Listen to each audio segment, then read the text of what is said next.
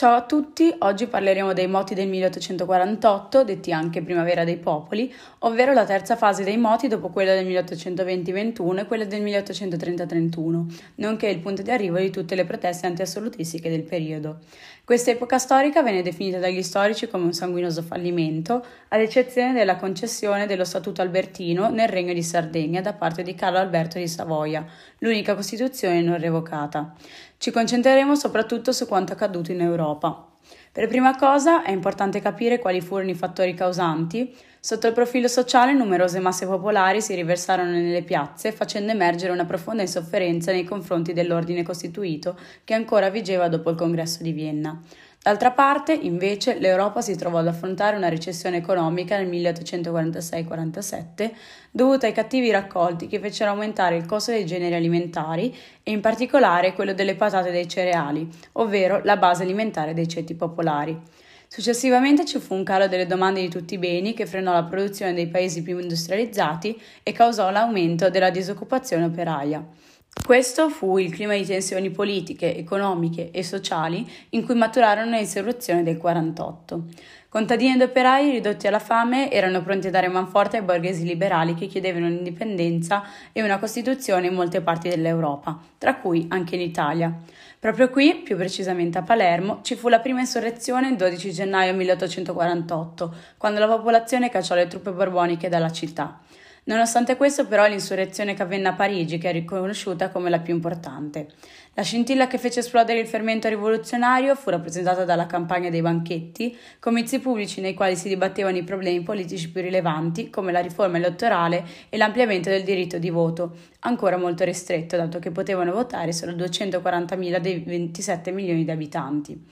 La proibizione di uno di questi banchetti politici, fissato per il 22 febbraio 1848, portò alla rivoluzione che successivamente coinvolse tutta l'Europa.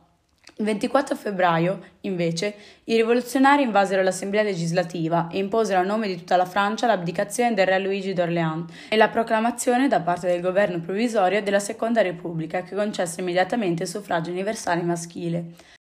Inoltre questo nuovo governo rivoluzionario, del quale facevano parte tutti i gruppi sociali che avevano partecipato alla rivoluzione di febbraio, ovvero la borghesia moderata, la borghesia radicale le masse popolari rappresentate da Blanqui e Albert di idea socialista, fece una politica a favore dei ceti più poveri, riducendo la giornata lavorativa ad un massimo di 11 ore e creando gli atelier nationaux, ovvero le fabbriche nazionali di proprietà statale che avevano lo scopo di assorbire la disoccupazione. Il 23 aprile venne eletta la nuova Assemblea Costituente, nella quale su 900 deputati solo un centinaio erano socialisti, mentre i restanti erano tutti liberali. Questa maggioranza estromise Blanqui e Albert dal governo e incominciò a chiudere le fabbriche nazionali. Nel novembre dello stesso anno venne approvata la nuova Costituzione che stabiliva l'elezione diretta del Presidente della Repubblica con un mandato di quattro anni e che non comprendeva alcun cenno sul diritto al lavoro e sull'istruzione gratuita. Il 10 dicembre 1848 fu eletto presidente il principe Luigi Napoleone Bonaparte, nipote di Napoleone, che godeva del potere esecutivo, mentre quello legislativo spettava al Parlamento. Per il nuovo presidente fu decisivo il voto dei contadini, dei cattolici e della borghesia francese, che lo elessero perché secondo loro solo un presidente di stampo conservatore come lui poteva contrastare le forze socialiste. La diffusione della rivoluzione fu immediata. In Austria i ceti più colti iniziarono a mettere in dubbio le capacità del cancelliere Metternich a causa del disordine economico presente nel paese. Il 13 marzo 1848 a Vienna una folla di studenti universitari protestò chiedendo un governo più liberale, la cacciata di Metternich dalla cancelleria imperiale e una Costituzione. Vista la determinazione dei ribelli, venne affidato il compito di sopprimere la rivolta di Vienna allo stesso Metternich, mentre nella città venivano dato fuoco agli edifici che simboleggiavano il potere imperiale e soprattutto agli uffici degli usurai. Nel 1849 la città venne messa sotto assedio e circa 200 cannoni aprirono il fuoco contro Vienna e l'esercito imperiale riuscì facilmente a sbaragliare i rimanenti uomini. Scoppiarono rivolte anche a Praga quando il 19 marzo i cittadini inviarono una petizione all'imperatore chiedendo autonomia e libertà politiche. Il mese dopo venne formato un governo provvisorio. I patrioti cechi si limitavano a chiedere maggiori autonomie per la popolazione slave dell'impero ed un'uguaglianza tra nazionalità ceca e tedesca. Ai primi di giugno si riunì a Praga un congresso cui parteciparono delegati di tutti i territori slavi soggetti alla corona asburgica, ma il 12 giugno, pochi giorni dopo l'apertura del congresso, alcuni incidenti scoppiati fra la popolazione e l'esercito fornirono alle truppe imperiali il pretesto per un intervento. La capitale boema fu assediata e bombardata, il congresso slavo fu disperso e il governo ceco sciolto d'autorità. La sottomissione di Praga segnò l'inizio della riscossa per il potere imperiale e mostrava che l'efficienza e la fedeltà dell'esercito non erano state intaccate dagli ultimi avvenimenti politici. A Budapest, nel marzo del 1848, la dieta nobiliare ungherese diede vita a un Parlamento autonomo dall'impero austriaco ed espresse un governo nazionale. Venne proposto un nuovo assetto costituzionale che dichiarava l'autonomia del Regno d'Ungheria dall'impero asburgico, uniti formalmente nella sola persona del sovrano, Ferdinando I d'Austria.